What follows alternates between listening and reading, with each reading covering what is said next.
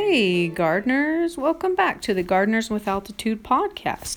I'm your host, Regina Hitchcock. In this episode, I'm going to be discussing selecting seed varieties. Any resources I discuss on the podcast will be linked or mentioned in the description of each episode. You can also visit our website, www.gardenerswithaltitude.com, for more information about anything on this or any other episode as well as a full transcript of each episode. With that said, let's jump right into today's topic.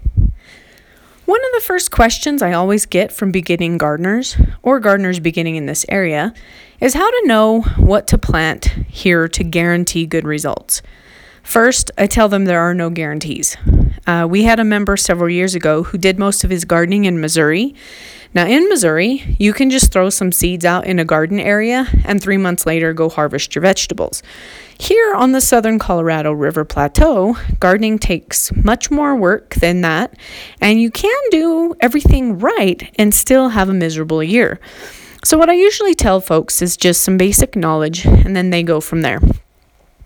First, knowing that our growing season is only about 120 days is important. Most years you can count on non freezing weather from June through the end of September. Uh, that said, knowing what the back of seed packets are telling you is really important.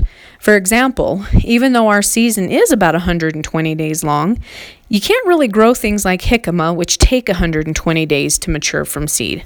Why? Because the 120 days of our growing season aren't all growing days, and many seed packets don't take into account the slow, cool days at either end of the growing season. And many seeds, like tomatoes and peppers, only calculate the growing days from transplanting seedlings outdoors to when you can expect the first ripe fruit. Most tomatoes will need as much as two more months after maturing the first fruit until it is done producing and ripening all of the new fruits. So, a 120 day growing period is really only long enough for tomatoes that need 60 to 75 days to maturity, and that's if they're ready to be planted out in the garden on June 1st or earlier. Secondly, depending on whether your plants or are determinate or indeterminate, they may all mature at one time or may need a much longer time to set and mature their edible parts.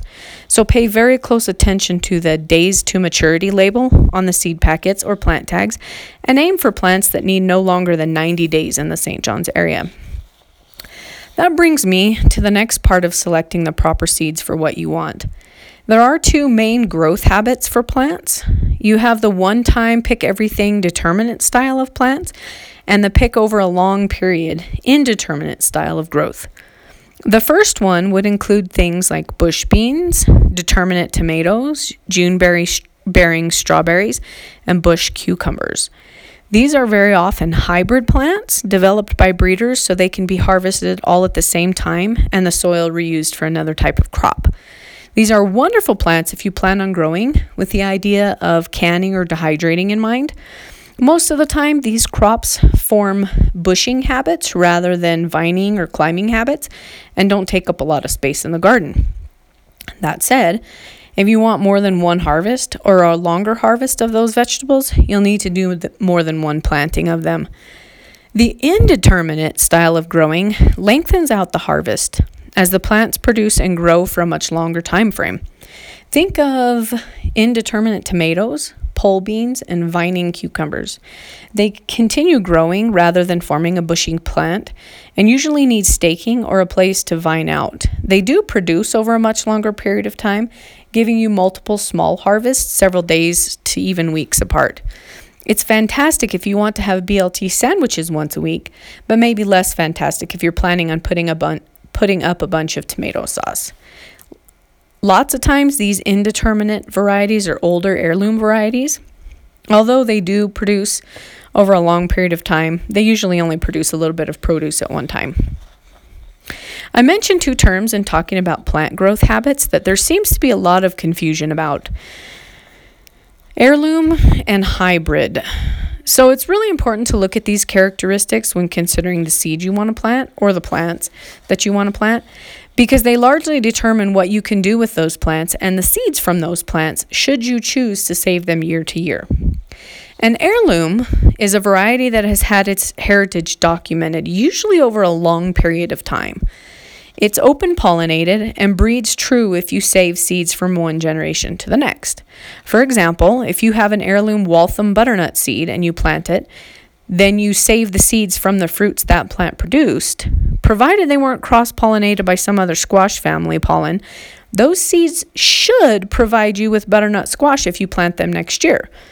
Many heirlooms, like the mortgage lifter tomato, started out as hybrids, selectively bred inside individual farmers' gardens. But once a seed variety is stabilized and can reliably produce true plants year after year, it's considered an heirloom. Sometimes it's noted on the seed packet or plant label as open pollinated, but doesn't mention if it's an heirloom or not. These terms are not exactly interchangeable, as you'll see in a few minutes, which is one major mistake beginning gardeners sometimes make. Hybrids, on the other hand, are deliberately cross pollinated between two or more varieties to produce a single generation of seed that will yield plants with specific desired characteristics. Sometimes those characteristics include disease resistance, a particular growth habit, a flavor profile, or any number of other characteristics. The key is to remember that the seeds were meant to grow a particular plant one time, one generation. While most hybrid seeds can be saved and are generally viable, you're absolutely not guaranteed to get the same variety of plant that produced those seeds. For example, very often yellow pear tomatoes are crossed with larger tomatoes to increase the yield and yield and proliferation of that larger tomato. You'll get those great prolific, high yielding large tomatoes the first year you grow that seed. However, if you save the seed from those tomatoes, you might get those great high yielding prolific tomatoes the following year, or you might get a yellow pear, or a yellow cherry tomato, or a red pear tomato, or some other kind of mixture of the two kinds of tomato that produced the original seed. You're never going to get a cucumber or anything but a tomato, but a hybrid seed cannot be expected to breed true seeds within its own offspring. That said, there are many types of seeds that are hybrids but are still openly pollinated. Squash family plants and corn are prime examples. Isolating them is a must if you plan on saving seeds because they will cross pollinate.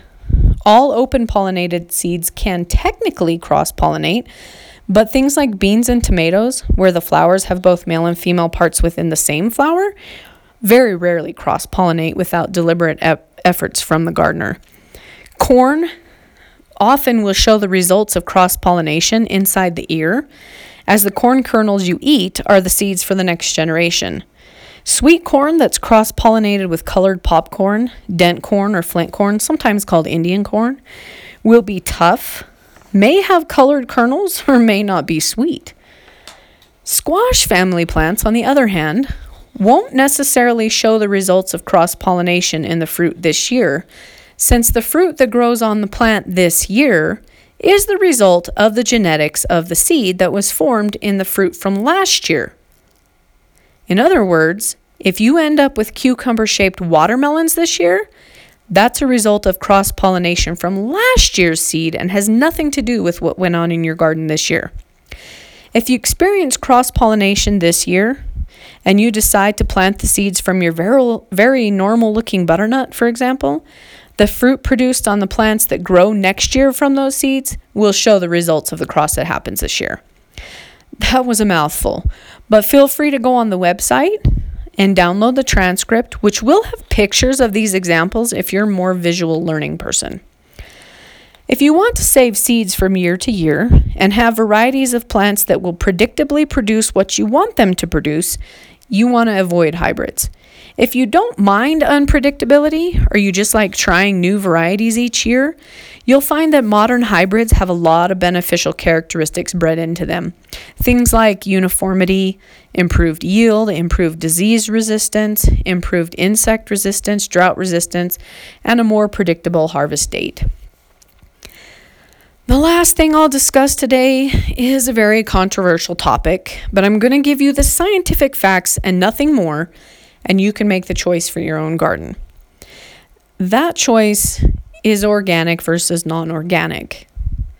Organically grown seed is seed that has been grown for several generations without any synthetic pesticides, herbicides, or fertilizers. Synthetic, meaning man made. That's all it means. There are organic hybrids as well as organic heirlooms. Organic seeds can be grown into non organic plants by what's done after the seeds have been planted. Just buying organic seeds does not make your produce organic. Being labeled organic in any sale market is a legal distinction. Before you can legally label your plants and produce as organic, your fields, seed, water, and growing supplies must be inspected. This takes time and money, and the process is tightly controlled. There are some pretty hefty fines and felony charges associated with labeling seeds or produce as organic without having the proper inspections done and recorded. All that said, there are no nutritional differences between organic and non organic seeds or produce, according to independent studies. Blind taste tests have also not shown any reasonable difference to be determined between organic and non organic seeds and produce. Because both hybrids and heirlooms can be organic or non organic, there are no identifiable differences between production rates, disease resistance, pest resistance, or any other quantifiable characteristic of organic versus non organic seeds or produce. Organic produce is often sprayed with organic approved chemicals, including pesticides, herbicides, and fungicides. These chemicals just have to meet organic standards, so being free of chemicals is not a true statement to make about organic produce. In short, there are no scientific reasons to choose one over the other, so it's strictly a personal choice. Choosing varieties of seed for our area, or really any area, can be as simple or as complicated as you make it. I hope this podcast gave you some information regarding what to look out for when choosing the seed you want to plant in your garden. For more information about this topic or any other topic or product mentioned on this podcast, visit the Garden Club website at www.gardenerswithaltitude.com or consult this description of this episode. Until next time, gardeners, Good luck and happy gardening!